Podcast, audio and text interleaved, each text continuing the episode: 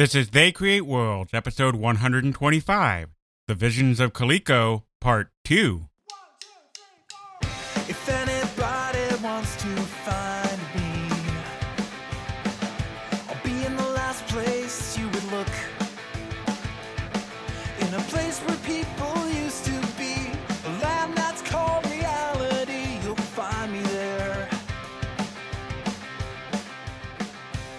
Welcome to They Create World. I'm Jeffrey and I'm joined by my co host, Alex.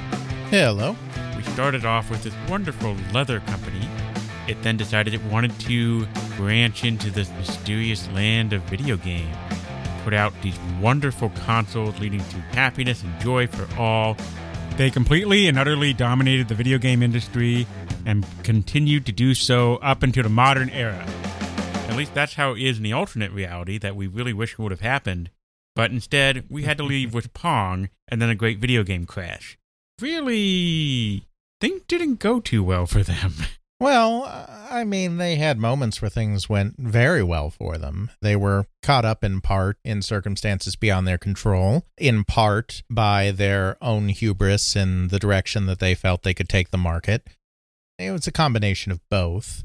They could have been potentially Nintendo if they had managed to hold on during the lean years as they got involved in the programmable market just as the crash was taking hold, but honestly, I don't think that would have happened. They really didn't have the spark. You know, Nintendo, part of what made Nintendo work was the original product. It was the Mario, it was the Zelda, even the Mike Tyson's Punch Out. It was the genius of the Nintendo designers. While, as we'll see, Coleco did a very good job of bringing in designers. In fact, was the company really in the West that really delineated the concept of a game designer as a separate discipline from other game creation disciplines. Even though they had a lot of talented people, they were stuck on licensing and they were stuck on licenses and they were stuck being very much just a toy company extending its toy business into a new realm rather than something like Nintendo, which also was a toy company before it was a video game company, but really did push in that new direction and hire innovative designers and all of that really kept things going.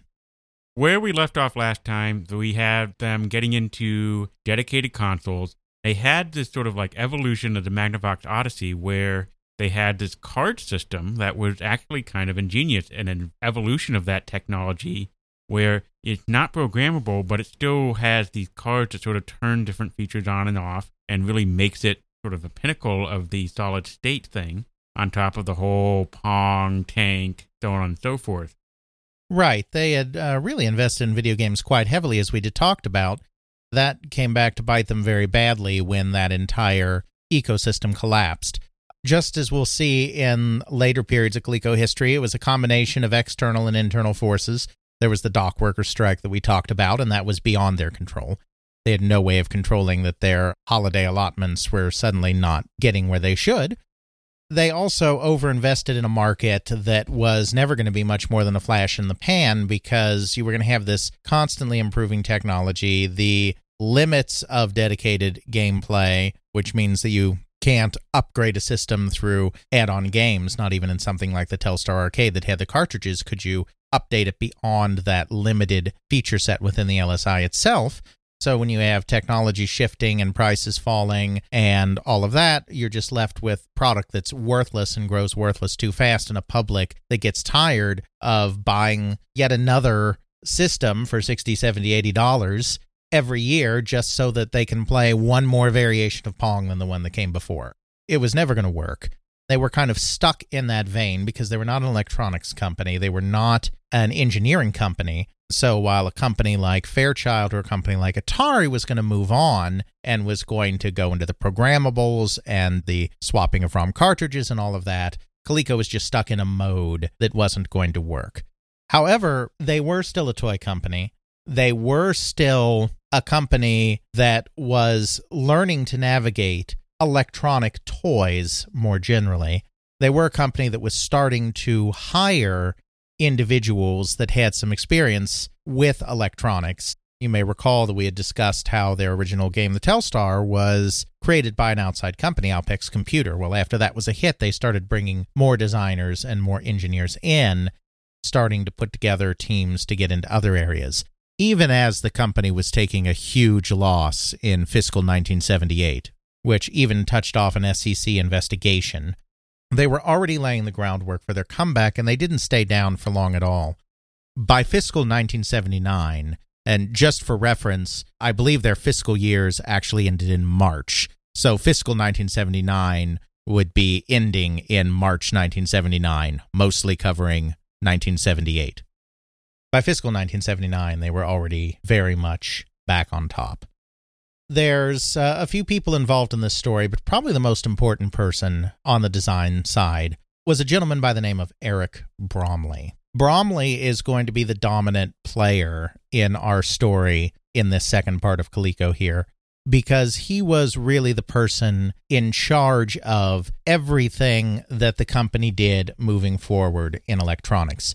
Now, he did not design it all himself. He did not engineer any of it because he wasn't an engineer.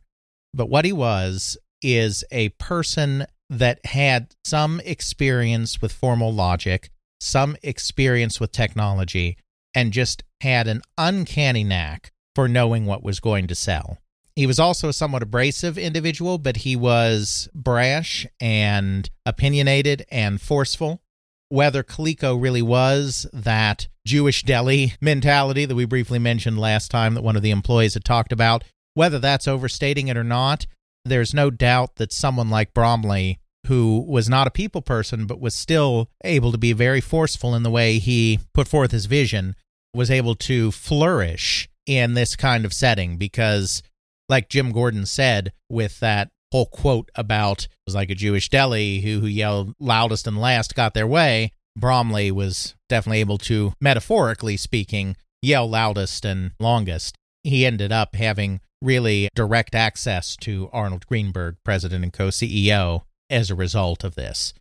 Bromley had actually been a logic professor at Utica College, formal logic. But of course, formal logic, even though it is a construct that came out of the philosophy tradition, is obviously something that became very central to computers and computer logic, because that's what computers are, and or and not all of these uh, different propositions, you know. And NAND, yes, negative and because uh, computers that are doing more than calculating are making a series of logical leaps. If this, then this. If this, then not this. If not this, then this. All that can be represented in that uh, binary language of ones and zeros. He was a, a kind of starving professor type. He was looking for a way to make some more money, and he had a friend who suggested to him, well, you know, these coin op games we're talking the early 70s here. We're not even talking necessarily video games at this point. These coin operated games are going solid state. There's starting to be electronic games in arcades in coin op. You know logic. If you know formal logic, you can basically design one of these simple solid state arcade games and maybe make some money. So he thought about that and thought, hey, that's a good idea. And he actually put together an electronic dart game. Because, of course, darts are a staple of bars darts are rather messy sometimes with their little pointy bits. The throwing of said little pointy bits. drunk people throwing pointy bits. Absolutely. It's a wonder everyone wasn't killed before the invention of electronic darts. It's an amazing thing that they still aren't killed when they use regular darts. exactly. That was something that had some appeal. Eventually, electronic dart games would become very big in bars. Bromley was not the one responsible for this breakthrough. He tried marketing the game, it didn't do very well. It introduced him to the world of coin operated entertainment, and so then he got employment as a designer at a series of coin op companies, the last of which was Midway by the mid 1970s. From there, he transitioned to Coleco. He joined Coleco in 1976 when they were starting to staff up on people that had more expertise with designing these games so they wouldn't have to rely on outsiders as much. Mm-hmm. He arrived too late to have an impact on the Telstar. He might have been there right before it released. It was already designed. He had no impact on that. He became one of their principal electronic game designers after that. As I said, he's not an engineer. There were other people that did the engineering and did the programming on top of the engineering. as a designer. He was there. He and another guy named Mark Yasaloff were their primary electronics designers in this time period. Even though the video game was thing was starting to fall apart, Mattel, we may recall in 1977, had released Auto Race and Football, two electronic handhelds, little ones with LED displays, where you were using controls to guide an LED across the screen. And then there were various gameplay stylings of it, where you pretended it was a football running back carrying the ball down the field or a vehicle weaving in and out of other vehicles in a race, but it was really just red LED strips moving up and down or left and right across this very small game that you could hold in your hand. This was of great appeal to the toy industry because it had the cachet and the futuristic vibe of a video game, but it was so much cheaper. These were 20 to $30 products. This was right in the comfort zone of the toy companies they all kind of got on this bandwagon after Mattel pioneered, and Coleco was no different. Eric Bromley designed Coleco's knockoff or takeoff, rather, on Mattel Football, which was electronic quarterback that they put out in 1978. Knockoff in the sense that was also a football game, but it was much more advanced. In football, you controlled a running back. You would move the running back across the different lanes of the LED screen that were all done up to look like it was a football field while avoiding the other LEDs coming towards you that represent the opposing players and you were trying to, you know, score a touchdown. Electronic quarterback was in some ways similar, but it allowed you to control three little LED lights this time, or strips of LED lights. Not three. Three. It gave you two blockers in addition to your guy going down the field, it also implemented passing. Instead of running down the field, your main mode of moving down the field was passing the ball and hitting yet another LED strip further up the way while also controlling your blockers to try to keep the defense off of you. So, in some ways, a lot more like how football was really played at the time. I mean, obviously, there's both running and passing in football, but the passing game has, to my knowledge, I'm not huge in football. Baseball's my sport, but over time, the passing game has definitely been, I think, more important mo- more of the time than the running game. So, that definitely felt like something that was new and better than what Mattel was offering. They emphasized this. They did a head to head commercial, which was very rare at the time. I mean, these days we think about Genesis does, what Nintendo don't. Very adversarial commercials. Exactly. Where you're directly comparing yourself to another product. That wasn't really done in the toy industry in this time period. Mattel would do it a couple years later with the Intellivision. Even with that, it wasn't done often. They did a commercial, and we'll put it in the show notes. I know it's out there on YouTube, so um, we'll definitely put it in the show notes. That had two guys dressed up in these costumes that resembled Mattel's football and electronic quarterback. And basically, as they keep listing off the features of electronic quarterback and all the things it has that Mattel game doesn't, the Mattel game guy gets smaller and smaller and smaller until he's finally, you know, obliterated from the scene or whatever, something like that. They did a hard charging commercial. It did really well. It sold about 3 million units over its life. That was probably not entirely in 1978, but I'm sure it, it did over a million in its first year just like that, uh, Coleco was uh, back on top in a new field. You know, they had stiff competition from Mattel, stiff competition from Milton Bradley. Some other companies were in there as well because this was the next gold rush. Everyone was moving to electronic, handheld, or tabletop games. But Coleco was able to become uh, one of the leaders, and Bromley was really the one that led the way. Because of this, Bromley got his own division, the Advanced Research and Development Group, or ARD which was separate from the rest of the Coleco design apparatus. It was separate from product development, which caused some tension, quite frankly, in the company. It allowed him to have a group of engineers, technicians, and programmers that worked directly for him. And even though there was still some other electronic game development going on at the same time, like what Mark Yasaloff was doing, from this point forward, Eric Bromley becomes the primary force in Coleco's electronic game strategy. They went really heavy into handheld games, which were becoming big then. Mm-hmm. Absolutely. Everything became much more competition focused. They sort of, in a way, pioneered the first really confrontational commercials as far as entertainment, kids' entertainment goes. So we can blame them for Mhm. all of those uh, later commercials we got to enjoy. Yeah, absolutely. uh, in fact, Michael Katz, who became the president of Sega of America in 1990 and was the guy who launched the Genesis and the guy who was behind the Genesis does what Nintendo don't commercials. I mean, he didn't invent it because, you know, you go to your ad agency for that, but he was the president that said, we need to do competitive advertising. Ad agency, show me what you got. He actually was at Coleco in this time period. He uh, joined right around that time as the director of marketing communications. He was one of the primary marketing guys at the company.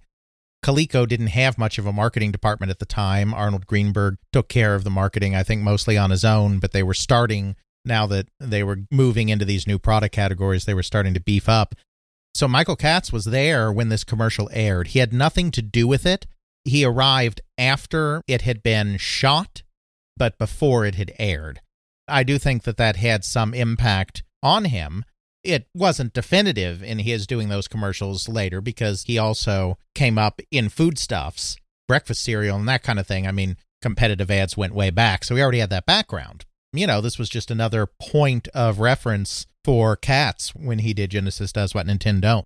I mean, that's pretty significant. You know what I always find fascinating with any one of our stories? It's just how interweaved all these characters are. You said he, Oh, he yeah. came from Coleco and then went to Sega, and it's just like all these same people are in the same industry, and they're just sort of floating around company to company, Oh. and it's just insane. Just how Oh, inter- absolutely. microcosm of game people and game companies, game ideas, and how they just sort of proliferate everywhere. Oh yeah, and, and you know Michael Katz before he was at Coleco he was at Mattel, and he's taken credit for instigating their move into handheld games there, and he was also uh, at Jack Tramiel's Atari before he was at Sega. So yeah, I mean it it all circles back around. It's, it's a relatively small industry today. It's a little bigger than it was in some ways. Just employee headcounts are much bigger at a lot of the major companies, but even today it's still a pretty small industry overall in terms of the people and how they move around. Yeah, so they got the electronic quarterback, and then from there, they created a series of head to head games. So all of these simple LED games were pretty much one player games where you're controlling your LED or maybe two or three of them, like you're an electronic quarterback. And then there are uh, machine controlled LEDs. You know, it's a very solitary experience. There were some tabletop games that expanded beyond that, like uh, Milton Bradley Simon, for instance, uh, that could be played by multiple people. But the handhelds, sports games were kind of one player. So then in 1979, Bromley's team starts working on head to head sports games. So these are really tabletop models rather than pure handheld models because they're a little longer and they're made for you and a friend to be sitting like on opposite ends of a small table and you each have your controls oriented in your direction. But they do head to head games where now you and your friend are each controlling their own LEDs in games like football and basketball and baseball and all of that. Again, this is something that Mattel's not offering right away. So it provides them another way to kind of stand out from the crowd. So Coleco is a company, I think, in this time period that we'll see, even going back to the Telstar video game. They're a company that is not a leader. They don't go into a product category first. They got into dedicated consoles after Atari had success with Home Pong, let alone what Magnavox had been doing for years before that. They got into electronic handhelds after Mattel made them big. And of course, uh, we know we're leading up to ColecoVision, and we'll talk about it in depth in a little bit. But of course, they only got into programmable consoles after they had been successful for a couple of years. Coleco is not a company that innovates in terms of establishing a new product category. But if they're going to enter a product category, they're not just going to imitate what the other guy's doing, except cheaper. They're always looking to try to undercut the other guy on price. Doing it cheaper is part of their mantra and part of their way of doing business. But they don't just want to do it cheaper, they want to do it cheaper and they want to do it just a little bit better. You know what that sounds like to me? what does that sound like? That sounds very much to what the Japanese did Yes. with their development of all sorts of technology. They may not be the first into the field, but they take it and they refine it and they perfect it. That seems to be a trend I'm starting to notice here with Coleco. They took the dedicated console things that we have with Magnavox and they perfected it. They took handheld and perfected it. Mm-hmm. There's some truth to that.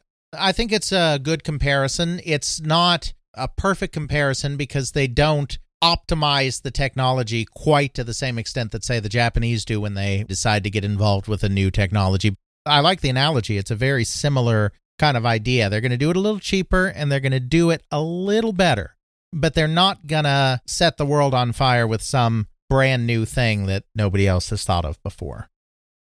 Another interesting thing about the head to head games, they were still LED games, but they had certain elements in the game that were done instead with a vacuum fluorescent display or a VFD. Are you very familiar with vacuum fluorescent displays? I don't think I've heard of it before this moment. Yeah, I mean, I'm sure you've seen them back in the day. I'm not a technical person. It works in a similar manner to a cathode ray tube, but it operates at a much lower voltage than a cathode ray tube, and you're not going to be doing, you know, a complete rasterized image like you would do with a CRT. It works on the same principle that you have a vacuum tube, you have a cathode and an anode, you have electrons moving from the cathode to an anode through a vacuum tube through a triode. Uh, there's a grid in there for uh, amplification. Then those electrons are being shot at that anode, which is uh, phosphor coated. With those different phosphors, you can have different colors.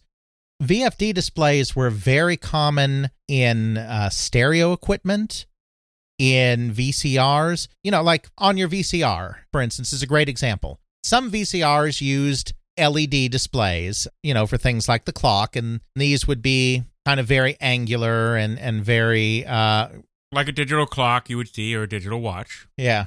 Some of them had really sharp, colorful displays. And when I say colorful, I don't mean necessarily rainbow colored, but instead of an LED, you know, that's this obnoxious red or an obnoxious yellow, you know, it has this kind of cool bluish white look. And it's a little sharper and a little more what we would today uh, call looks more like a digital display than an LED display, a little more like something that today you would see on an LCD display. Except back then they didn't have LCDs that could do this. But that's a little what it would look like today. Oftentimes, you know, bluish white or nice cool green or uh, brighter red that looks a lot nicer than what an LED could do. You might see that on a VCR clock. You might see that on a stereo system. A great example of that is the stereo systems when the sound levels are measured on a stereo, and you would have a little digital display. You'd have these multicolored green, red, and yellow bars, you know, representing the levels of the stereo. You know the kind of thing I'm talking about? I think I do. I actually have that kind of thing set up on my mixer, actually, I think, with the uh, levels there. You have these bars that are pretty well defined and they go up and down based off of the thing. I think if you actually think Yeah. of some of the old movies from the 80s, if you look at any of their stereo equipment, Exactly. that's a very good example of this kind of display. Absolutely. Today, that's all accomplished with LCDs because LCD technology has moved further along.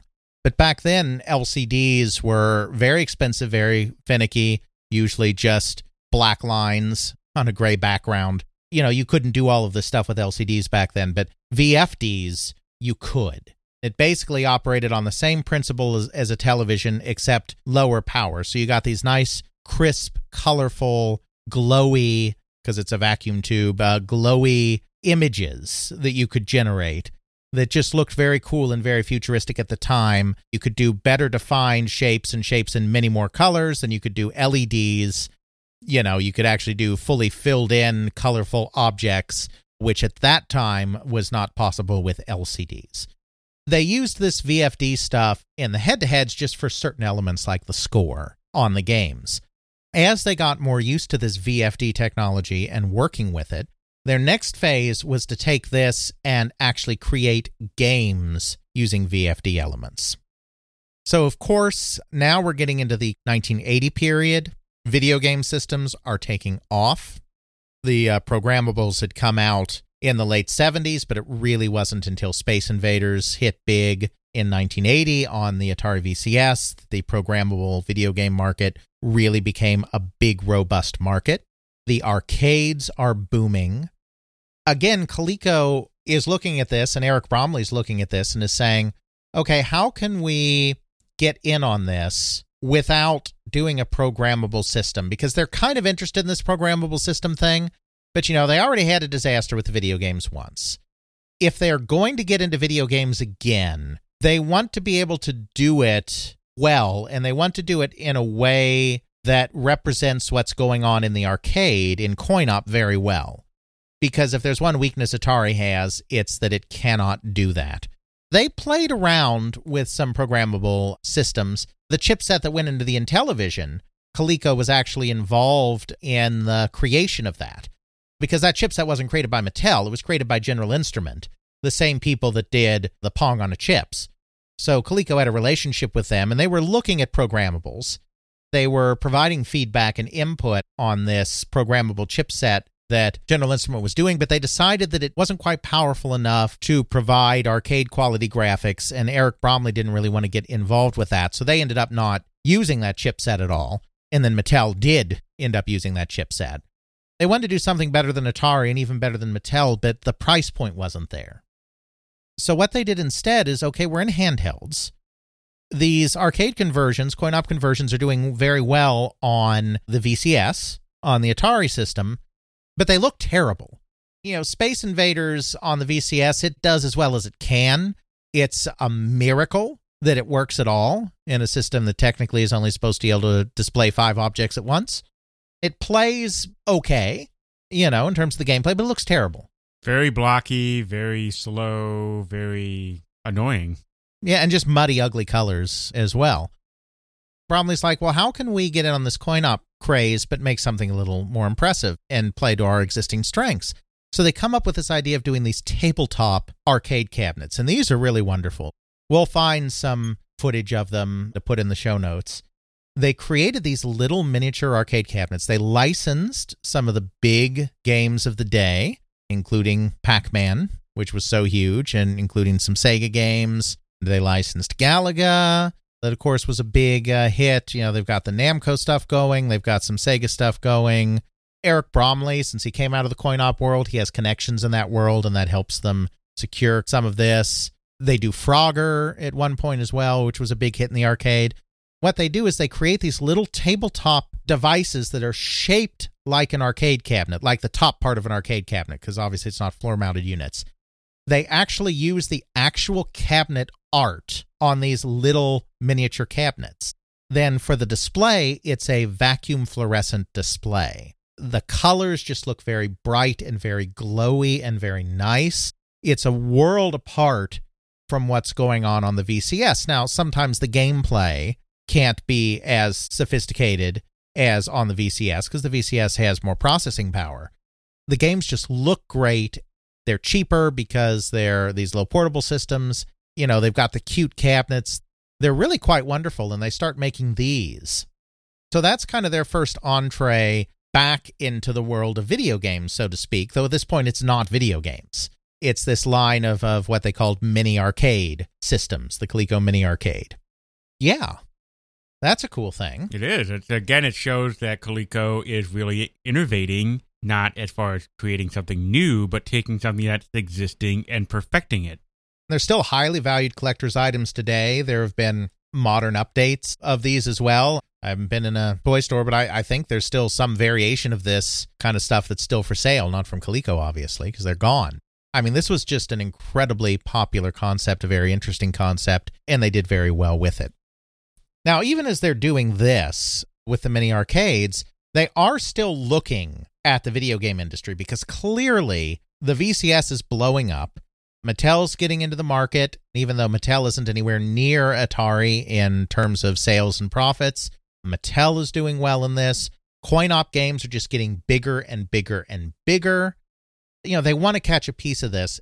What's really stopping them is price because they really want to do something that is uh, Eric Bromley, if he's going to do something, and Arnold Greenberg, who, like I said, he has kind of direct access to, even outside sometimes of the official chain of command, which would irk people in other departments.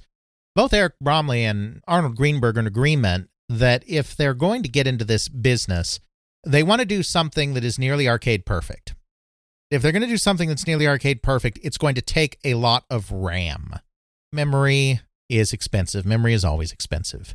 Because of Moore's Law, memory is always going down in price, but memory is also always very expensive if you want to be at the high end of speed and capacity. So, RAM is what's holding them back. They're playing around with a lot of other things. Eric Bromley does have people working on a kind of a VCS knockoff that would be fully compatible with the VCS. You know, maybe making a small enhancement or two. They're thinking about this, but there's nothing that's really working for them. Then there's uh, his main engineer, his main electrical engineer, hardware engineer in ARD, Robert Schenk, starts fooling around at home. He's uh, very interested in what's happened in home computers he can kind of see the computers are going to be something of the future and he wants to build something that will not only allow him to play around with computers but also allow his children to learn computers and become comfortable and familiar with that kind of technology as a result he ends up building his own machine based around the Z80 processor which is a very very popular 8-bit processor in this period because it's uh, compatible with Intel's 8 bit processors. It was created by uh, Federico Faggin, who was the uh, creator of the 8008 and 8080 architecture at Intel, then founded his own company and created the Z80, which maintained full backward compatibility with the 8080 while being better in a lot of ways because he was continuing to refine it. So the Z80, because the Intel processors had appeared in the early uh, kit computers like the Altair, and the Z80 was kind of a better version of that. Even though Intel didn't have the dominance then that they would later have with the Wintel Alliance, they had kind of an early lead that was later overtaken in large part by MOS and Motorola. They had an early lead here as well, and so the Z80 became very popular in a lot of applications, and particularly popular in arcade uh, systems, particularly popular in Japan, where a lot of the arcade systems were being made. Schenk created the system using a Z80 processor and a Texas Instruments graphics chip. He had created the system for his own edification at the same time Bromley was pushing more and more for them to try to get into this Atari market.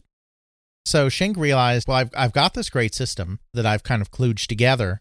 I think it's something that could work. And so he actually did the typical Bromley thing. I'm talking about how Bromley is always uh, bypassing people in the chain of command to go talk to Arnold Greenberg directly. Well, Schenk did the same thing. He uh, created a little Pac Man clone on his kludge system. He brought it in to the office, called Arnold Greenberg, said he had something to show him, and then showed him the system and said, This right here can be our next system. Greenberg kind of agreed with that. Bromley may not have been entirely happy that he was bypassed, uh, and there were still some arguments back and forth on whether to really use a Z80 or use something else and other stuff like that. Bromley, who was already looking to try to do something and had realized that RAM was finally cheap enough to do something, then Schenk having this thing already together. Between all of that, you end up with the ColecoVision. Robert Schenk's story in all of this is actually not very well known a lot of credit needs to go to Ethan Johnson, friend of the show, who actually tracked down Schenk and interviewed him. I wouldn't say there's discrepancy between Schenk's telling and Bromley's telling. Bromley has never taken credit for the ColecoVision hardware. He does take credit for pushing Coleco to adopt that hardware and pushing Greenberg to adopt that hardware. Clearly, Schenk also takes credit for that. I mean, Schenk is the one that actually, you know, created it at his own homes. I think there's some truth to that. I think it's fair to say that Bromley was starting to push for a video game system at this time, and Schenk acknowledges that as well. But it does seem like Schenk was the main one to uh, push this idea forward, though Bromley, to his credit, certainly took it and ran with it. they've got a hardware now, Z80 powered, good amount of RAM, that is going to be able to do near arcade perfect graphics and gameplay. Or at least near arcade perfect for games kind of released in the 80, 81, maybe into 82 time period. Not all of these games will be able to have all of the features. They won't necessarily be able to have all the levels or all of the gameplay elements because you still run into the hard limits of ROM cartridge capacity and RAM and all of that, but at least you're going to have something that is hard to distinguish from what's on the screen in CoinOp. If you're going to do that, if you're going to have an arcade quality system, obviously you're going to want to have some arcade games, some actual CoinOp games to go with it. It's great to have this hardware and be able to play Bob's Fun Racing game. But the point is to show people that, hey, look, now in the home, you can do exactly what you're doing in the arcade. And that means you need coin operated licenses. And that cost money. Yes. Though, you know, Coleco's got money. I mean, they're doing well. They've got the handhelds, they've got these uh, mini arcades they're starting up. They've got money. They've always been a licensing company. We may remember all the way back to when they did Howdy Doody and Davy Crockett Leathercraft kits. They've always been a licensing company and they have that in. You know, Bromley has that connection. I don't think he's, you know, buddy, buddy, buddy with a lot of people in CoinOp, but he at least is able to make the introductions. A young guy by the name of Al Kahn, who is the head of licensing at Coleco and later will go on to basically be Nintendo's entire licensing apparatus, and that is not an exaggeration, through his company. Bromley makes the introductions, and then Al Kahn cuts licenses with some of these Japanese companies. Atari has already sewn up some of the bigger licenses. Schenk did a Pac Man prototype to show off what his system could do. Coleco does release a mini arcade Pac Man game, but Atari's already scooped up the rights to Pac Man in the home. Atari's already scooped up the rights to a lot of the American games in the home, to the Williams games, to the Midway games which also by extension, you know, helps with Space Invaders and Pac-Man, which those are Japanese games and they did get the licenses from the Japanese companies, but you know, they were released by Midway in the US. So kind of that side of it is already sewn up.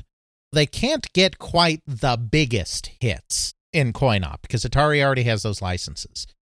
Bromley focuses in on two games specifically that he thinks will be absolutely crucial to proving his point about how the system can do just as well as a coin op system. These two games are Turbo and Zaxxon, both from Sega. Turbo is a little bit obscure today. It was basically pole position before pole position. When people think of the classic rear view, third person racing game in two dimensions. Pole position is what they really think of. But pole position came out 82 and 83. Turbo came from Sega in 1981. The graphics aren't quite as good. The gameplay is not quite as smooth because pole position had another year on it, obviously, in terms of technology improving. But Turbo was kind of the first racing game that started perfecting this rear view third person perspective and forward scrolling driving with sprite scaling so that car your opponent cars seem like they're coming closer and closer to you as you pass them. It was kind of the first really impressive racing game of that time. Certainly something that an atari vcs would never be able to do very well.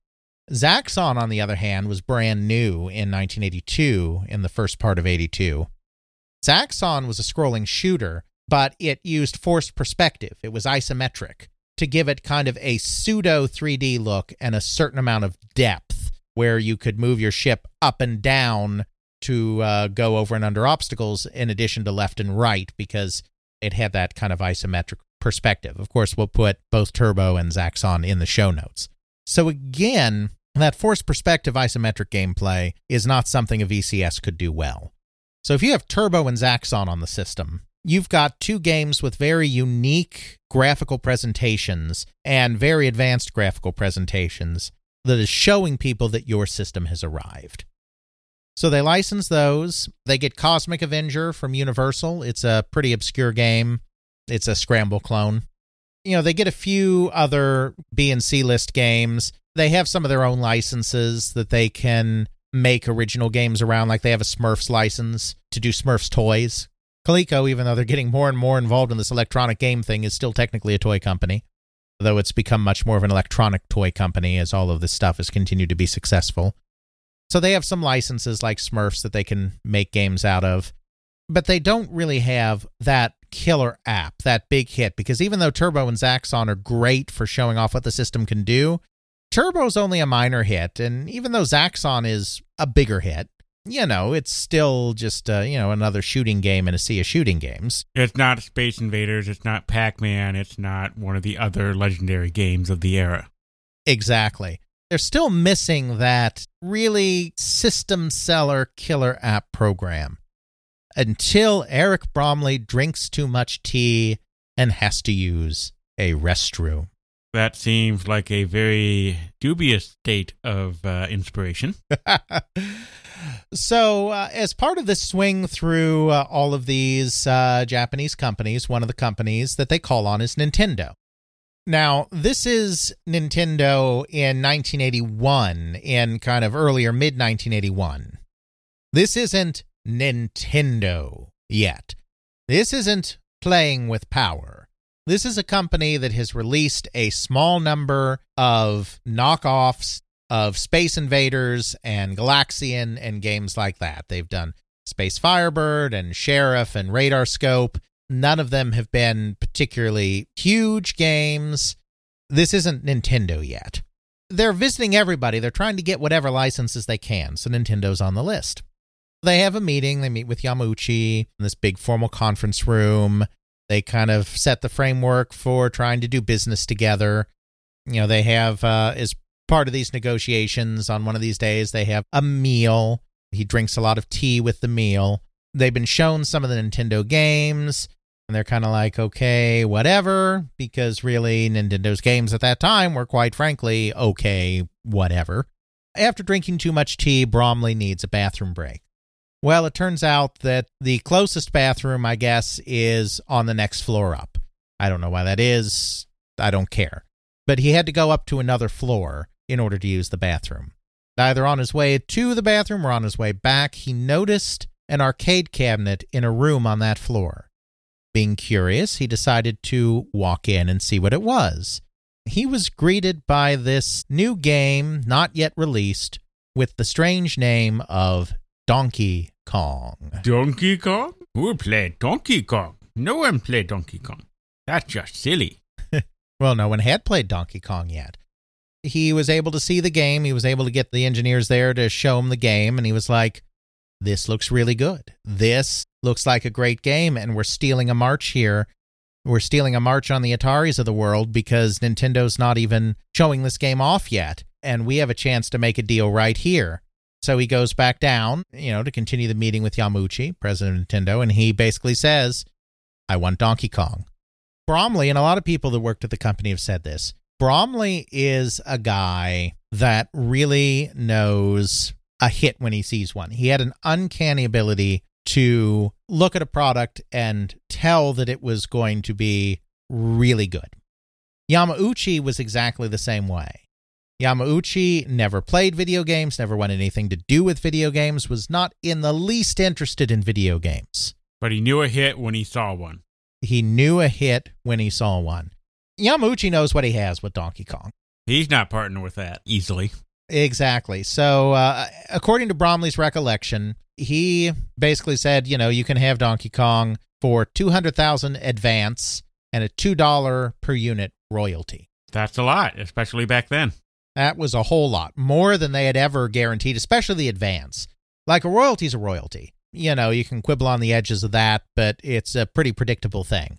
But that advance, that was a huge advance.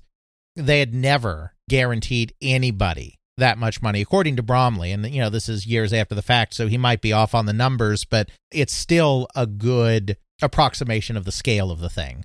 According to Bromley, they had never paid in advance for a license of more than 5000 to that point. This is many, many, many times. So that is roughly 40 times what they have paid in the past, Yes. which is a staggering, staggering number to have. You're taking a chance that the game is actually going to sell. Yeah, definitely. because it basically it has to be a hit at that point to recoup that advance. And not just a hit, we're talking out of the park hit. Exactly. Bromley, of course, does not have the authority to make that deal on his own. And by the way, Yamauchi says high pressure tactic, which uh, Yamauchi was good at. He said that for this deal to go through, this was about 10 in the morning. He said that the advance needed to be in Nintendo's accounts by midnight, or there was no deal. High pressure sales tactic. Yamauchi has nothing to lose because he figures Atari is licensing all the big hits. So if Donkey Kong's a big hit in the arcade, which he thinks it will be, Atari's going to come knocking and Atari's going to pay them. Coleco is desperate for product, and Yamauchi probably senses that Coleco is desperate for product. So he figures, I'm going to make them give me lots of money, and I'm going to give them no time to think about it. If they turn me down, Atari's going to pay me later anyway. So it's no lose for him. Bromley doesn't have the uh, authority to have $200,000 wired into Nintendo's bank account. So uh, for a transaction that side, he needs Greenberg. He needs Arnold Greenberg to approve it. He rushes back to Tokyo. He's in Kyoto to meet with Nintendo, but his hotel is in Tokyo. So he rushes back, you know, on the train to his hotel, calls up Greenberg. Of course, with the time difference, it's like 3 a.m. in Hartford, something like that. Calls him up and says, you know, this is the deal. This is the game. This is the game we need to bundle with our system. We don't have a system seller. This will be our system seller. But I need you to wire $200,000 right now. What the heck are you thinking, man? At three in the morning and you want $200,000? We just barely spent 5K of license stuff and you want 200000 You woke me up from my nap for $200,000? what is wrong with you? Well, you know, there might be some people that would respond that way. I mean, there definitely would be some people that would respond that way. But Greenberg was a shrewd marketer and a shrewd product guy as well. By this time, Bromley had Greenberg's pretty unshakable confidence just because his ARD division had produced so many hits for Coleco. Basically, Arnold Greenberg just, once he kind of got over the disorientation of being woken up in the middle of the night to hear this news, just said, Is it really that good? And Bromley said yes. So he thought about it for a moment and then said, You know, I'll wire the money as soon as the bank's open. Obviously, he can't really wire the money at three in the morning. He said he'd wire it as soon as the bank's open, and so they made the deal. But Japanese contracts are often rather fluid. Define fluid. Japanese contracts are usually, uh, at least in that time period, it may be different today, they're usually very short and very light on detail and rely very much on mutual understanding between the parties that is not reduced to writing. What this means is that it can be very easy to get out of a contract without actually breaching the contract. The most famous example of this in video games, of course, is when Nintendo and Sony sign a deal to create the Nintendo PlayStation, and Nintendo decides that they gave up too much in the deal and basically just cancels the deal. There's really nothing Sony can do about it except build their own console with Resident Evil and Tomb Raider. And Silent Hill. but uh, you know they really didn't have any legal recourse against Nintendo just because of the vagueness of Japanese contracts. But they did have a long term game of pretty much kicking their butt with the PlayStation. Right, but uh, that's just to say though that they're easy to get out of. So they have this deal, but then once Atari gets wind of Donkey Kong, Atari comes along and tries to outbid Coleco and basically steal the license out from under them it's a pretty much done deal at the at the next CES after that meeting. Bromley uh, learns that Atari's going to get it, and uh, and according to Bromley, and you know he might be dramatizing things some in all of this, but uh, according to Bromley, then he basically tried to call up Yamauchi in his suite. Yamauchi's daughter answered and said Yamauchi wasn't available, and he basically just bared his soul and pleaded with Yoko Arakawa, uh, who was married to Minoru Arakawa, the president of Nintendo of America, basically pleaded and saying, you know, this thing is our dream and, you know, we really need this or it's not going to work and we're going to take such good care of it because we need it so much and please don't back out of the deal. And she said well you know be here in 15 minutes. And then they talked and he won the deal back. You know was it as dramatic as he makes it out to be? I don't know. He might like i mean i haven't interviewed him personally but he might be the type that likes embellishing a story but the point is he got it back Coleco Vision as they decide to call it. According to Bromley, they were always planning to give it a different name. Same thing as in television or Activision or whatnot. It's like you have vision from television and then you put something in front of it, in this case, your company name, Coleco. As he puts it, it was just basically a prototype code name and they were going to come up with something better and then they never did. So it became ColecoVision. You know, it's just sort of odd to think of what, we know of the history of the name. Really, we are talking about the Connecticut Leather Company Vision. That's true. ColecoVision is going to launch in August of 1982, and it is going to launch bundled with what it turns out is one of the hottest games of the fall of 1981 Donkey Kong. Now, Donkey Kong was not exclusive to the ColecoVision because Coleco actually got the total console rights for all the consoles. And they're not just going to hold on to something like that for only the ColecoVision because there's so many VCS systems out there. There's so many Intellivision systems out there. This game is going to be so hot that they're going to want to make sure it's on everything. Mike Katz, who we talked about before, the marketing guy, he has said in interviews that Donkey Kong was exclusive to the ColecoVision in the first six months in that first holiday season he is actually misremembering. It was released on everything at the same time.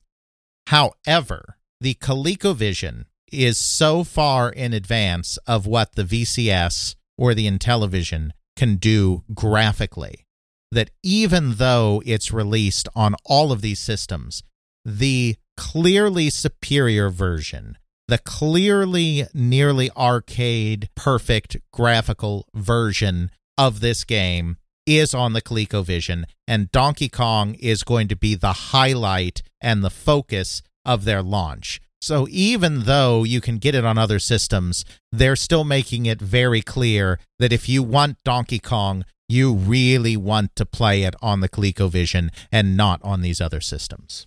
I don't know about you kids, but I'm going to be buying that console over some of those other consoles. Yeah, so in August 1982, they sell out everything they're able to produce. They're only able to produce about 550,000 consoles as they ramp up production, but they sell out. So that first holiday, they don't do as well as Atari or even Mattel because those companies have well developed manufacturing. The demand is very clearly there. It's a very powerful system. It showcases Donkey Kong very well. It's a hit. What can I say? It's a hit And in the first part of 1983. Big consoles are still very much a seasonal item. You get most of your sales at Christmas time. First half of the year, sales are not the important sales. But still, in the first half of the year, they are outselling the VCS, now the 2600 it's called at this point, and the Intellivision. They're outselling them both. Things are just looking great. Then they throw it all away because they decide to go beyond ColecoVision. How do you go beyond ColecoVision? ColecoVision squared? What is, especially in this time period, considered even more desirable in terms of an electronic entertainment device than a programmable console? Digital watch? No, no longer a neat idea. How about a computer? That's right a home computer that can play all the games and balance the checkbook too. And I can download recipes onto wonderful ticker tape in order to read my ticker tape as I try to cook hmm. this wonderful meal. That's right. Something like that. They thought people would store recipes on them. It was pretty crazy. The entire concept is pretty crazy and really it doesn't work until you get the internet and things like iPads and stuff. Yeah. Now, you know, the ColecoVision was kind of a combination. It was Robert Schenk's technology. It was Eric Bromley's vision was in there somewhere, even though it wasn't necessarily, you know, entirely his idea. With Schenk going behind his back and everything. Coleco's home computer, the Adam, the name Adam, A D A M, is entirely the brainchild of Eric Bromley when they were doing the ColecoVision, they knew that they would want to expand it in the future and potentially turn it into a home computer. It was the times. Already by the time they were releasing in Christmas 1982, the Commodore VIC 20 had come out, the Atari 8 bit computers were out. There was already this idea that the market was moving towards home computers. Computers were the thing. Exactly. They knew that they wanted to put an expansion capability into the ColecoVision. So they left an expansion port and the ability to release expansion modules. The Adam computer started out as just that. It was going to be an expansion to the ColecoVision that turned it into a computer. And it wasn't the only device that used the expansion module. They very famously created an Atari VCS adapter that you could plug into the expansion module and basically turned your ColecoVision into a 100% compatible Atari VCS or 2600. So you could play all the Atari games on your ColecoVision. Atari sued them, but the suit settled and the device stayed on the market because, you know, clean room reverse engineering. We've talked about that before. As long as you don't actually violate a patent, if you recreate it yourself in a clean room, you're fine. They also created a uh, driving controller component that fit into the expansion slot. The logic there being that if they're saying that they're providing arcade experiences, arcade quality experiences, obviously the graphics and the audio are a big part of that, uh, but so are the control systems. So it's not just enough to say, look how Turbo runs with the sprite scaling and everything. You also want to be able to say, and you can drive it, you can play it just like you can play it in the arcade. So they released a, a driving controller expansion module. They were going to release the Adam expansion module to turn it into a computer. Then they got uber ambitious. Again, they don't just want to do what the other guy's doing, they want to try to do it a little better. So they come up with this idea that they are going to release a computer that for under $600 is going to provide you the computer, a real keyboard, a drive unit. I say drive unit because it's kind of a disk drive, but kind of not. We're going to get there. And a letter quality printer, Printer too, on top of this. All for under $600. Yeah, something's got to give there.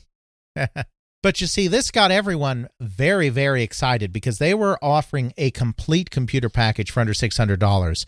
Remember, the Apple II is still like a, there may have been a small price cut by this point, but it was still essentially a $1,200 machine. You didn't even get, you know, half that stuff. It was going to ship with some introductory software as well, bundled with the system. It was going to have a built in word processor in addition to a full operating system. All of this for under $600. Yeah, something's got to give. Yeah, but the market went nuts for this. This was exciting. This was unprecedented. Anticipation was high going into the fall of 1983 when this was going to be released. As you said, something had to give.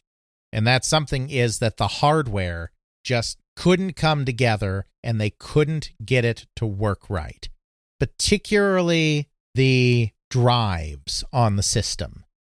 They couldn't do a disk drive and keep it under $600 with all of that other stuff. They were going to release, I think, a, a disk drive separately, but they couldn't include a disk drive. They had to use some kind of tape technology they tried to use something that was a little more advanced, a little faster, and a little higher capacity than the standard tape drive that you would have gotten a couple of years earlier on an Apple II or something like that. The problem is that this technology did not work. The tapes were very fragile, and the drives just didn't work right. They had problems with the hardware, they had problems with the tape drives. As a result, they had manufacturing delays. They had planned to sell about 500,000 Adam computers for Christmas 1983. Ambitious goal. But a realistic goal because they were getting the orders. Everyone was excited about this. Fewer than 100,000, roughly 90,000 units, reached retail at the end of 1983. It ended up being $725 instead of $525. And it was looking like it would probably need even more price increases to actually make the whole thing work financially. Oops. It was a disaster. Obviously, 1983 was also when the effects of the crash were being most felt. ColecoVision, even though it suffered some because of the crash, because how couldn't it? The crash was largely an Atari and Mattel system crash. It was less a ColecoVision crash because all of the third party software that was overwhelming demand was primarily Atari software. It was 2600 software. There was not the same glut on the ColecoVision, and unlike the 2600 and the Intellivision, which at this point was very ancient technology, the VCS was essentially 1976 technology. It was released in 77, but it was essentially 1976 technology. The Intellivision was essentially 1978 technology. The ColecoVision was actually 1981, 1982 technology. It was not a foregone conclusion that the ColecoVision and the ColecoVision market was going to collapse just because the 2600 market collapsed.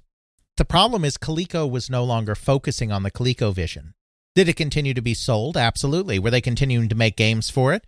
They continued to make games for it even in 1984 when the market was virtually non existent.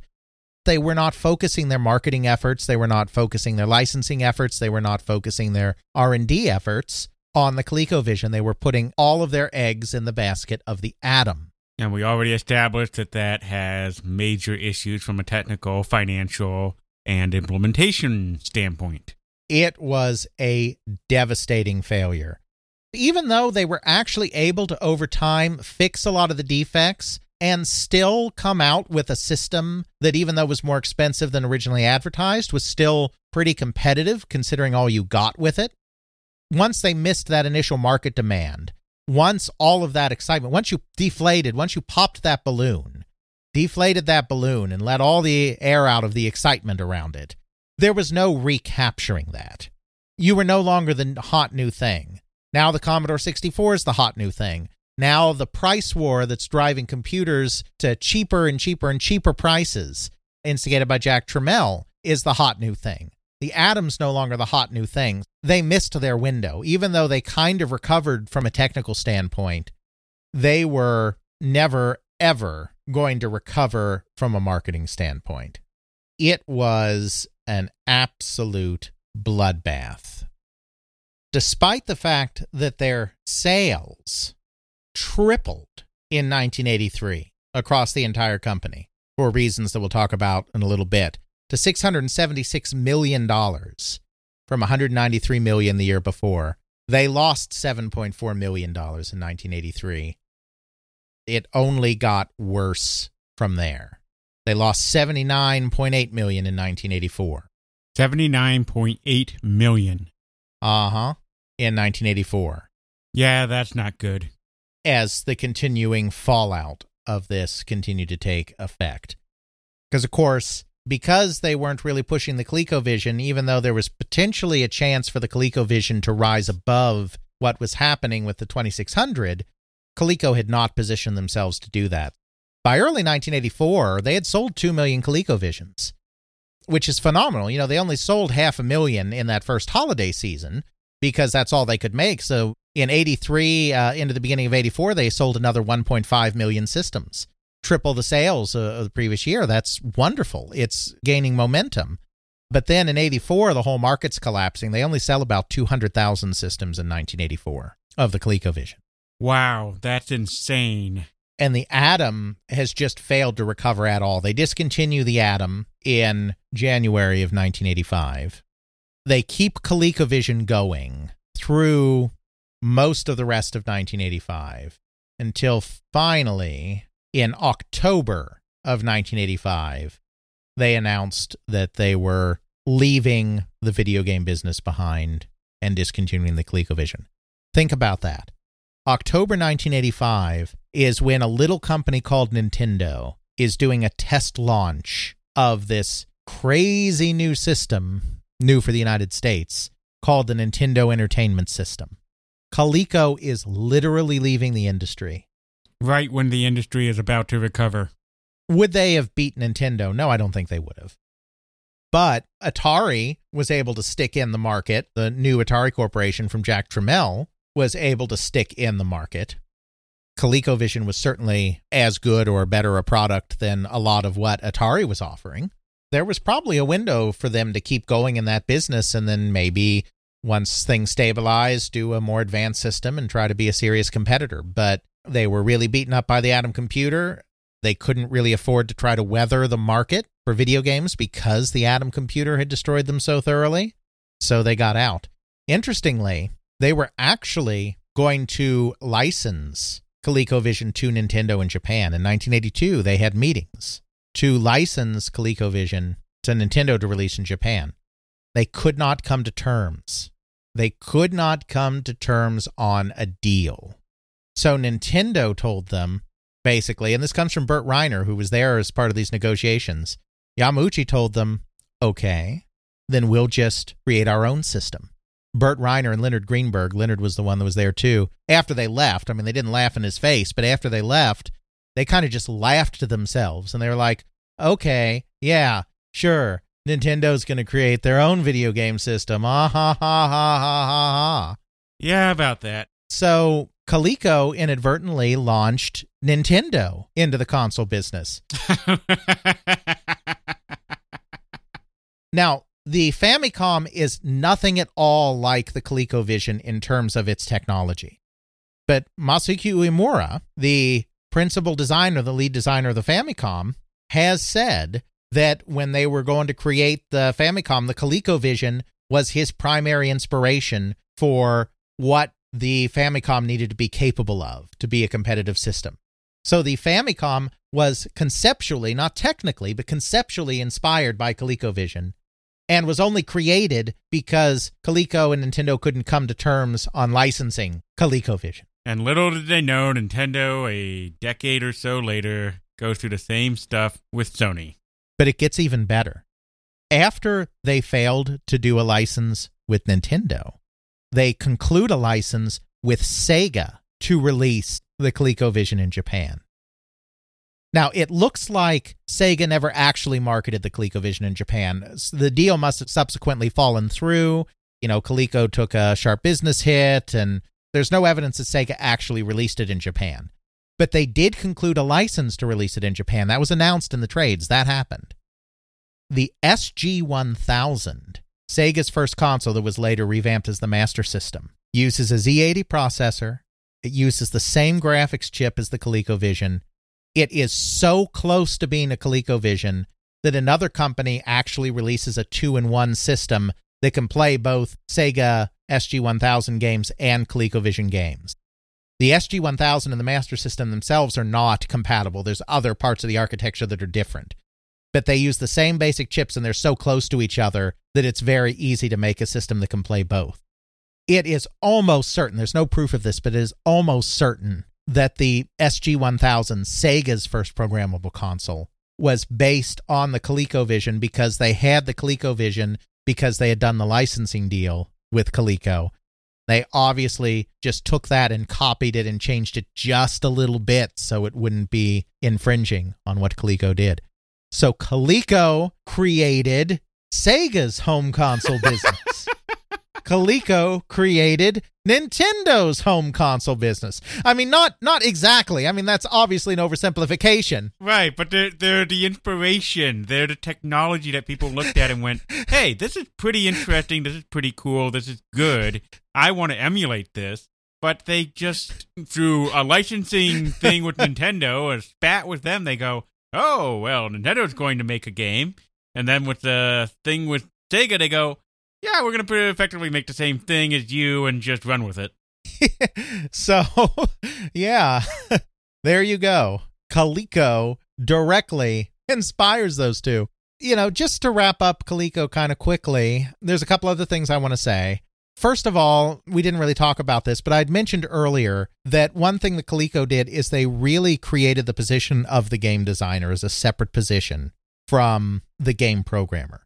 If you think back to the 2600, the Intellivision, games were created by a single person, and that person was a programmer and a designer, and the artist, and the sound guy, and everything. Eventually, there started to be a little specialization. Atari started having artists and sound people do those part of the games, but the core idea that the designer and the programmer were the same person was very much ingrained in those companies and the companies that spun out of that, like Activision, the early third party companies. You may have an artist to help you, you may have a musician or a sound guy to help you, but you came up with the game concept, you came up with the game design, and then you programmed the game. Coleco didn't do that. And some of the former employees have speculated this rings very true to me, and I think this is probably the main reason why that happened. Coleco is in Hartford, Connecticut. Atari and Mattel are in California. Atari's in Silicon Valley, Mattel's in LA area, Southern California.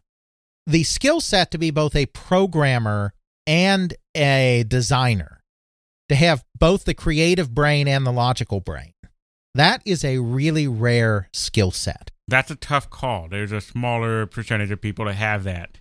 California has a huge population of tech people. Because of Silicon Valley, because of the California university system and how many of those schools are great technical schools, because of all of this, because of Stanford as well, the private university, there is a huge talent pool in California. Therefore, if you are looking for an applicant for a program or game designer position, you're going to get dozens, maybe even hundreds of applicants that are all very proficient you're going to have your pick of the litter. You're going to be able to whittle down that group of 200 just to choose a random number until you find the two or three guys that have that really rare skill set. It doesn't matter if only 5%, and that's just a made up number, but it doesn't matter if only 5% of programmers are also good designers. You have so many programmers that are going to apply to work for you that you can find those 5%, right? Mm hmm. Well, that's not true in Connecticut. Connecticut's on the East Coast. The East Coast is not considered as much of a tech coast, even though you have MIT, even though you have the Route 128 tech corridor around Boston and MIT, and that's not far away from Connecticut. Even though you have IBM that's headquartered in New York, these are companies and uh, universities and people that are used to dealing in mainframes and mini computers. They have a completely different paradigm. I mean, you look at some of the stuff that comes out of the Boston tech scene, you're talking Infocom, which is making these elaborate text adventures, creating these virtual machines to run them, and doing all of this very mini computer, mainframe computer kind of stuff. Later on, you have Looking Glass, Blue Sky, which becomes Looking Glass, which is doing these incredibly advanced things like Ultima Underworld. It's a different type of mindset based more on high end performance machines than video games. The video game people are all in California. A lot of the Coleco employees themselves have speculated that because they had a lower talent pool, the programmers that they could get to come work for them and make video games weren't necessarily also great designers. So they had to look outside of the programming community to find people to design the games they actually end up pulling from the early tabletop RPG group. Dungeons and Dragons hits in the mid 70s. TSR remains a pretty small company in the mid to late 70s. The wargaming community that D&D came out of, that role-playing games came out of, already had a very do-it-yourself kind of hackerish create your own rule set mentality. D&D itself was created by a couple of people that were basically amateur game designers that decided to create a rule set. And then Gary Gygax formed a company around it and, and the rest is history. After D&D started hitting big in college campuses and, and with young people, TSR itself didn't have the resources to create a lot of follow-up product, to do a lot of adventures and whatnot. So you got other small companies like Judges Guild that were also popping up you had other amateur wannabe game designers that were that had submitted scenarios to fanzines and this kind of thing that were able to come in and start creating professional product. Then that drew the attention of Coleco. So during this period, ARD is working on all this video game stuff, but they're not just working on video games. They're also working on advanced electronic toy products as well. One interesting project that they had going uh, that never actually saw the light of day was a device that combined a barcode reader with a speech synthesizer. Uh, and it was phoneme based synthesis, which means you could get a pretty decent amount of speech in there just by combining different sounds. What they were planning to do is actually something that eventually did appear in stores much later this idea that you'll have a book of some kind could be a children's book, could be something more advanced, but this book will have places where you can use a little wand or a little barcode reader, and there will be speech that plays out when you scan that barcode. Children's books did end up doing that, but I think in general much later than that. I mean, I don't know the history of that. They had this thing pretty far along in terms of the technology working, but it turns out, at least according to Schenk, that Arnold Greenberg nixed it because he thought the accent was really weird. He thought it sounded Czechoslovakian. He thought it would be very difficult for children to actually understand what was being said. So, because of that, the product never came out. They wanted a RPG for this toy. So they hired a guy named Mike Stackpole. Yes, that Mike Stackpole for you Star Wars novel fans out there, the Mike Stackpole that created the X-Wing series of novels. Before that, he was a game designer. They hired Mike Stackpole as a contractor to work on the system. Mike Stackpole and a friend of his, Janelle Jaquays. Now, I have to take a moment to explain this. It's it's always tricky and you always want to be respectful. Janelle Jaquays, very accomplished game designer, both tabletop and uh, computer gaming, video gaming. She at that time presented as male. At the time of the events in question was Paul Jaquays. That's the only time I'm going to mention that name uh, out of respect for her, and uh, especially out of respect for her wishes that people don't really refer to the other name. Uh, we certainly have to mention it once because otherwise, if you go and try to look in historical sources and are like, I want to find more Janelle Jaquays stuff, you'll be like, why isn't there anything from 1980 with that name? That's the reason why. So mention it once, but Janelle Jaquays, who had started a fanzine in the early days of D&D, and then that fanzine was bought by a company, was bought by a company, ended up being run by uh, this early company called Judges Guild, then created a couple of D&D modules for this company. So she had become a backdoor game designer. She had been a war game player, an Avalon Hill game player, and then got into the fan scene and all of that, and that's that's how she got in. Mike Stackpole is friends with Janelle Jaquays, brings Janelle in to work on this with him. The project doesn't go anywhere. They cancel it. Both of them, because they were impressed with the work they were doing, were offered positions. Mike Stackpole decided not to stay with Coleco in a full time position and left to do his own thing. Janelle accepts the offer and becomes a designer in the company. Even before that, they had already had designers. One of the first uh, was a guy by the name of Tom Helmer, who had actually been a technician during the creation of the head to head games. Schenk was creating head to head baseball. Wasn't the first in the series, but it was one of the ones in the series. And Tom Helmer was a technician, but it turned out Tom Helmer had a real knack for game design and so he really took on the game design responsibility, transitioned out of being a mere technician into being a designer. And then they ended up creating a game design group within ARD that Tom Helmer was the initial head of. And then Janelle Jaquays joined that group out of the role playing game scene, tabletop scene. Then a bunch of Janelle Jaquays friends started coming in.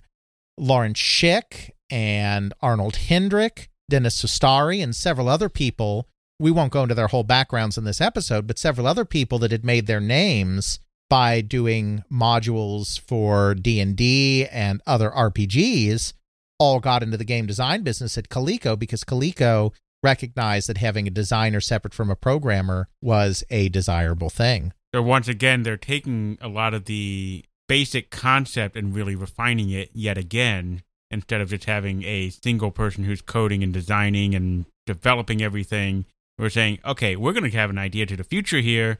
We're going to have a person who's programming, a person who's designing, a person who's doing art, a person who's doing this, that, and the other thing. We're going to segment out this stuff so that's done better, quicker, and we have a better talent pool.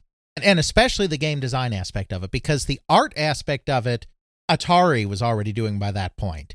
Had already understood that it was desirable to have a separate artist.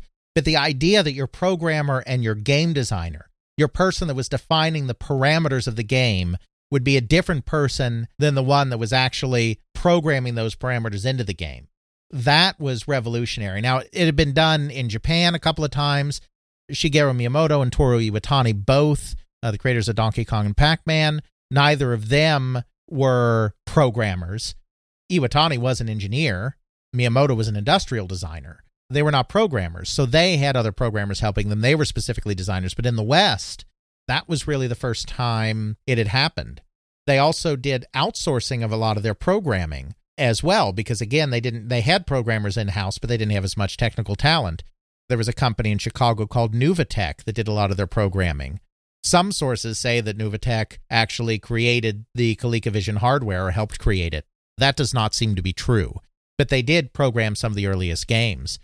They even worked with a company in Minnesota called 4D Interactive Design that was created by some of the pioneers in RPGs. The 4D was because the four of them all had first names that began with the letter D. These were Dave Arneson, the co creator of Dungeons and Dragons, and with his Blackmoor setting, kind of the progenitor, the guy whose idea sparked the whole RPG thing in the first place.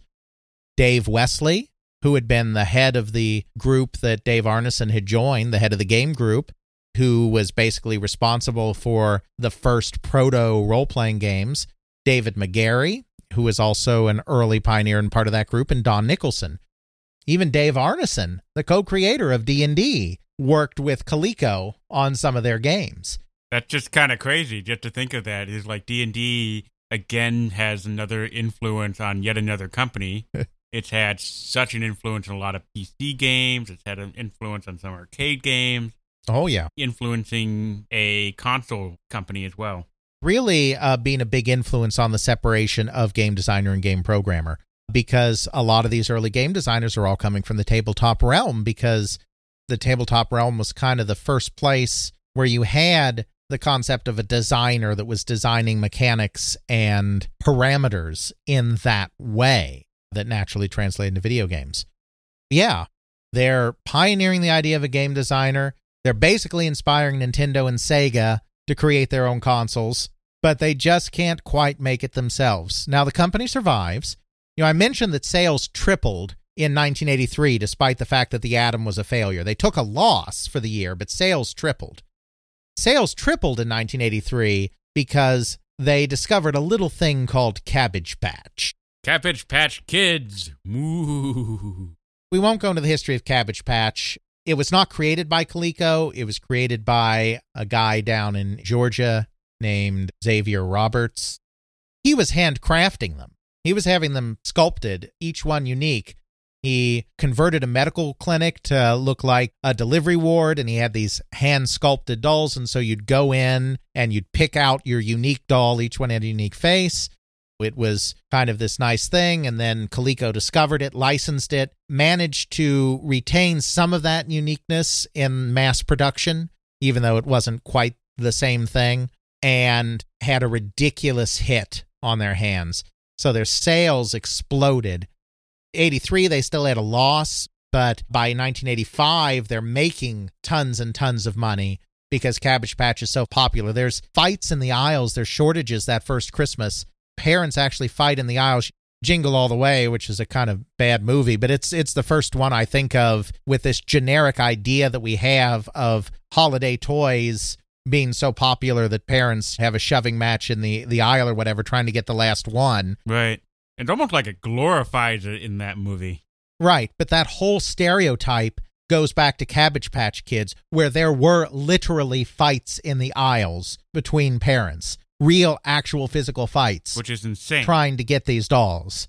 It was the must have toy. I mean, there had been other crazes before that in toys, but this was the first craze that was kind of this level. Tickle Me Elmo is another example a couple of decades later or a decade and a half later.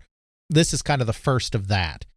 That becomes huge. That saves the company. If not for Cabbage Patch, ColecoVision and Adam and the crash would have destroyed Coleco. It's just funny that they pivoted away from electronics and just into Cabbage Patch, and then that saved the company ultimately. You got like a leather company that transitions into electronics, transitions out of electronics to a different kind of toy that saved them from the crash of their electronic stuff. Unfortunately, the, the saving is short lived. Cabbage Patch is a fad. It sells great in 83, it sells even better in 84, it peaks in 85. It starts going down after 85. Coleco is unable to expand out of that. I think they knew the Cabbage Patch wouldn't necessarily be big forever, though I think they were hoping it would become something like Barbie that had perennial popularity. They tried to invest some of that money that they made in Cabbage Patch Kids into diversifying into other products. They just never hit on anything. They bought the company that made Trivial Pursuit because Trivial Pursuit had blown up big in the early 80s as part of a trivia fad. Even though Trivial Pursuit obviously still exists today and, and people still play it, they bought it after it had had its peak success. Buying Trivial Pursuit didn't really give them much. They tried to create a male action figure line because this was the era of He Man and G.I. Joe and Transformers, and male action figures were big. They created something called Sectaurs. There were these insect based action figures. I don't know if you remember those from the 80s. Maybe if I see them, I would be able to tell, but just the name, no. I don't remember them from the 80s. I mean, I've seen stuff on them now after the fact, but I mean, I don't remember them from the 80s, which tells you how successful that was. They were offered a stuffed animal toy that was basically Cabbage Patch Kids, except dogs. Each one kind of unique looking and a nice story and marketing behind them. They turned it down because they thought it was too similar to Cabbage Patch. Well, that became Pound Puppies. Really? Pound you- puppies. And you probably do remember Pound Puppies because those were a big hit. I do. I remember the cartoon. I remember the toys. I probably still have one or two of the toys around here somewhere. So they turned down Pound Puppies because they decided it was too close to Cabbage Patch.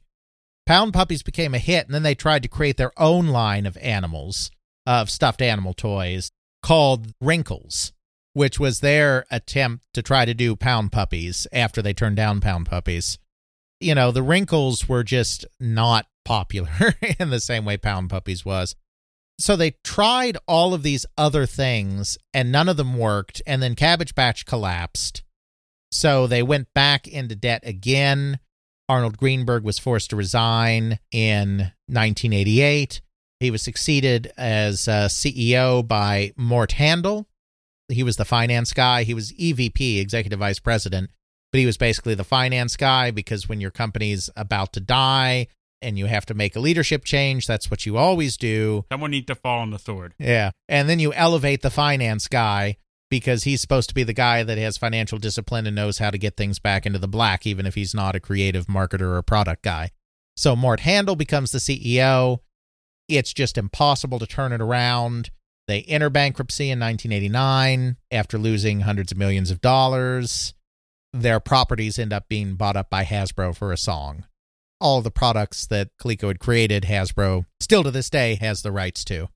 Things like Cabbage Patch continued to exist, even though they didn't do the big numbers anymore that they used to, but they became Hasbro products. That was the end of the company. They never quite got out of being a one hit wonder. That's what kind of killed them in the end.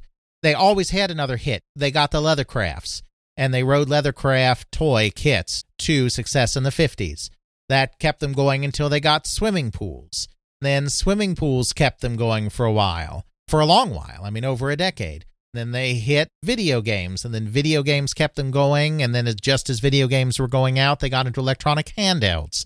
And just as electronic handhelds were going out, they got into programmable video games. And just as programmable video games were going out, they got into Cabbage Patch. They had a lot of ups and downs, particularly starting from 1970 to the end of the company in 89. They had a lot of ups and downs, but they always found that one product to keep it going a little longer. But they were never able to create a broad base of products. That's only going to work for so long. If all you have are massive fad hits and you keep having to come up with another one to replace the previous one, Sort of like the arcade. You have to have the Yeah. big hit that works. That really drive the company. Right. And eventually, no matter how good you are, no matter how good your team is, eventually you just run out of those. That's unsustainable. Because they were never able to create a broad base of product underneath those big up and down hits, the company finally disintegrated and is no longer with us. But a huge legacy in video games because even though ColecoVision was short lived, even though it- the Adam was a disaster, and even though everything was cut short by the crash, a big part of why Nintendo and Sega did what they did can be traced back to Coleco. So they were kind of the bridge between that early Atari era and that later uh, Japanese era with Nintendo and Sega. Really very convoluted lifespan for a leather company that goes I'm a leather company. I'm doing all this leather stuff. We're having fun. We're doing some game stuff with the kiddos because, yeah, why not? Oh, electronics stuff is cool. Let's make Yeah. some handheld stuff, some dedicated consoles. Then we're going to make a programmable console. We're going to be an instigator in creating Nintendo and Sega, at least start the seed growing. Then we're going to transition out of that whenever all the crash happened and ever, all the disaster barely gets survived by uh, Cabbage Patch. We set the groundwork and the setup for creating games where we separate the designer, the programmer, so on and so forth from each other. Ultimately, the company dies and fails, but leaves behind quite the epic legacy of just how influential they really are in shaping the video game industry in the way it is today. Yeah, I don't know what it is about leather companies. I mean, one of these days we'll go in depth on that other great leather company, the Tandy Leather Company, that, of course, evolves into uh, the parent company of Mhm. Radio Shack. That is very true. leather companies. uh, you know, I mean, why not? But that's not what we'll talk about next time. We're not. No, no, we don't want to do two leather companies in a row. They'll say we're repeating ourselves. I'm okay with that. I am not. Next time, uh, I think uh, it would be fun to kind of get in depth on a group of games. I mean, you know, we do a lot of company histories, we do some people histories, we do some big market histories, and we occasionally focus in on games as well. But games definitely take a back seat in a lot of ways to kind of company history and whatnot. So I thought it might be fun to do a look at Activision's Atari output. Now, we've talked about Activision. We've done history of Activision episodes, but those are focused on the company. And we mention a game here and there. This game did well, that game did well. What I'm talking about is doing a deep dive on Activision's pre crash output from its first games in 1980 to its last VCS games limping along in 83 84. Kind of take a look at just why Activision was special as a game design firm. They're the first third party developers, and we talked about them economically and their significance in that. But going through, we won't cover quite every game, but going through game by game and showing some of their design goals and showing how they really pushed the technology and pushed the market forward through their games. Because, you know, that's something a little different for us and something that can certainly sustain an episode and uh, I think should be a lot of fun. We will look at the wondrous design and development of Activision games next time on They Create Worlds. Check out our show notes at podcast.theycreateworlds.com where we have links to some of the things that we discussed in this and other episodes. You can check out Alex's video game history blog at videogamehistorian.wordpress.com. Alex's book, They Create Worlds, the story of the people and companies that shape the video game industry, Volume 1, can now be ordered through CRC Press and at major online retailers. Email us at feedback at theycreateworlds.com. Our Twitter is TCW Podcast. Please consider supporting us on Patreon at patreon.com slash theycreateworld. Intro music is Airplane Mode by Josh Woodward, found at joshwoodward.com slash song slash airplane mode, used under a Creative Commons Attribution license. Outro music is Bacterial Love by Rolemusic, found at freemusicarchive.org, used under a Creative Commons Attribution license.